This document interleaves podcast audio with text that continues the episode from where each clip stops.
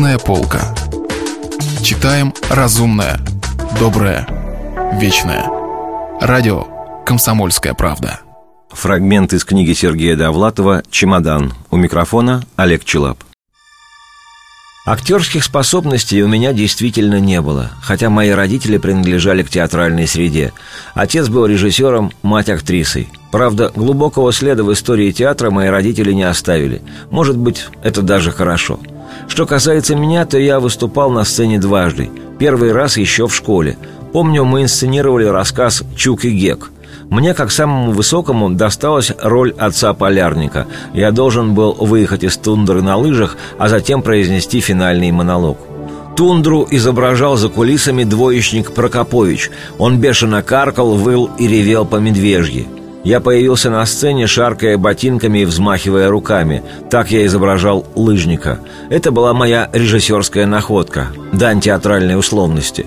К сожалению, зрители не оценили моего формализма. Слушая его и Прокоповича, и наблюдая мои таинственные движения, они решили, что я хулиган.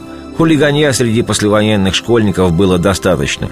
Девочки стали возмущаться, мальчишки захлопали. Директор школы выбежал на сцену и утащил меня за кулисы. В результате финальный монолог произнесла учительница литературы. Второй раз мне довелось быть актером 4 года назад. Я служил тогда в республиканской партийной газете и был назначен Дедом Морозом. Мне обещали за это 3 дня выходных и 15 рублей. Редакция устраивала новогоднюю елку для подшефного интерната. И опять я был самым высоким. Мне наклеили бороду, выдали шапку, тулуп и корзину с подарками, а затем выпустили на сцену. Тулуп был узок, от шапки пахло рыбой. Бороду я чуть не сжег, пытаясь закурить. Я дождался тишины и сказал: «Здравствуйте, дорогие ребята! Вы меня узнаете?» «Ленин! Ленин!» — крикнули из первых рядов. Тут я засмеялся, и у меня отклеилась борода. И вот теперь Шлиппенбах предложил мне главную роль. Конечно, я мог бы отказаться, но почему-то согласился. Вечно я откликаюсь на самые дикие предложения. Недаром моя жена говорит: «Тебя интересует все, кроме супружеских обязанностей». Моя жена уверена, что супружеские обязанности – это прежде всего трезвость. Короче, мы поехали на Ленфильм. Шлиппенбах позвонил в бутафорский цех какому-то Чипе. Нам выписали пропуск. Помещение, в котором мы оказались, было заставлено шкафами и ящиками. Я почувствовал запах сырости и нафталина.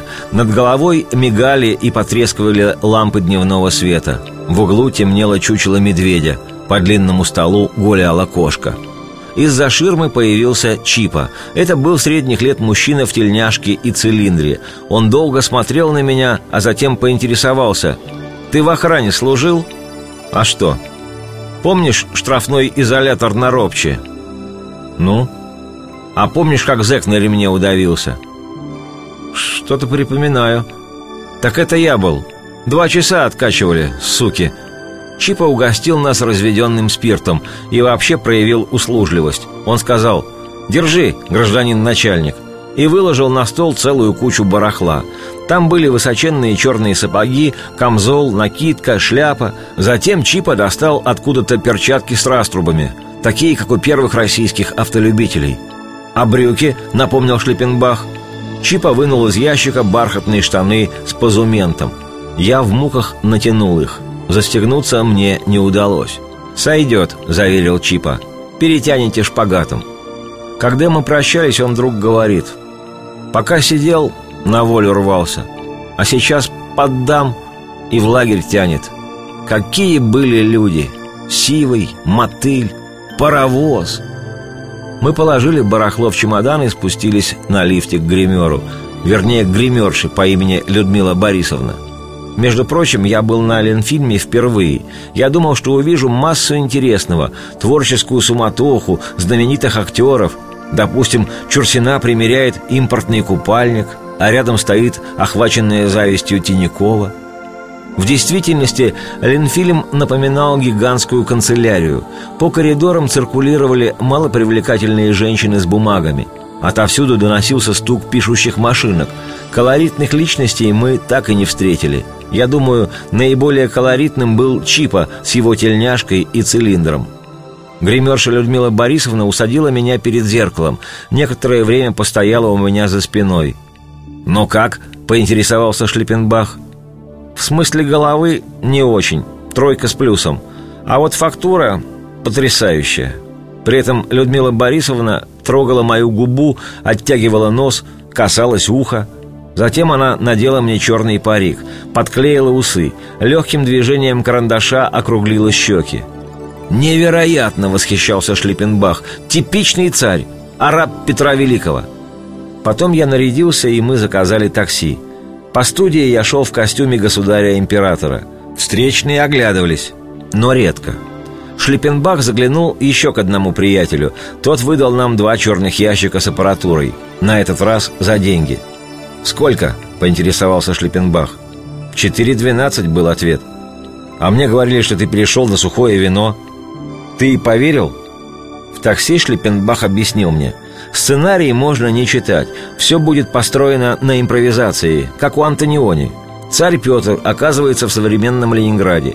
Все ему здесь отвратительно и чуждо. Он заходит в продуктовый магазин. Кричит: «Где стерлядь? Мед? Анисовая водка? Кто разорил державу? Басурмане!» и так далее. Сейчас мы едем на Васильевский остров. Простите, мы на «вы»?» «На «ты», естественно. Едем на Васильевский остров. Там ждет нас Букина с машиной». «Кто это Букина?» «Экспедитор с Ленфильма. У нее казенный микроавтобус. Сказала, будет после работы. Интеллигентнейшая женщина. Вместе сценарий писали. На квартире у приятеля. Короче, едем на Васильевский. Снимаем первые кадры. Царь движется от Стрелки к Невскому проспекту. Он в недоумении. То и дело замедляет шаги, оглядывается по сторонам. Ты понял? Бойся автомобилей. Рассматривай вывески. В страхе обходи телефонные будки. Если тебя случайно заденут, выхватывай шпагу. Подходи ко всему этому делу творчески». Шпага лежала у меня на коленях. Клинок был отпилен. Обнажать его я мог сантиметра на 3.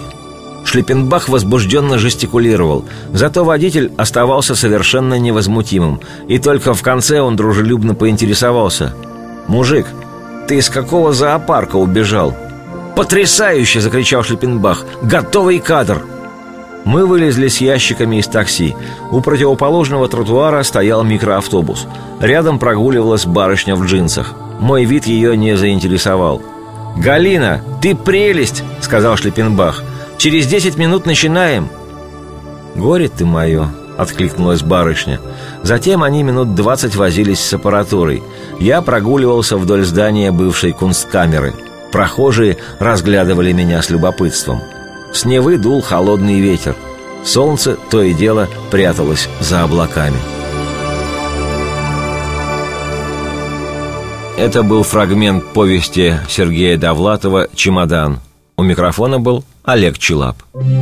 Если вы пропустили главу любимого произведения или хотите послушать книгу целиком, добро пожаловать к нам на сайт kp.ru/радио, раздел «Книжная полка». «Книжная полка». Читаем разумное, доброе, вечное.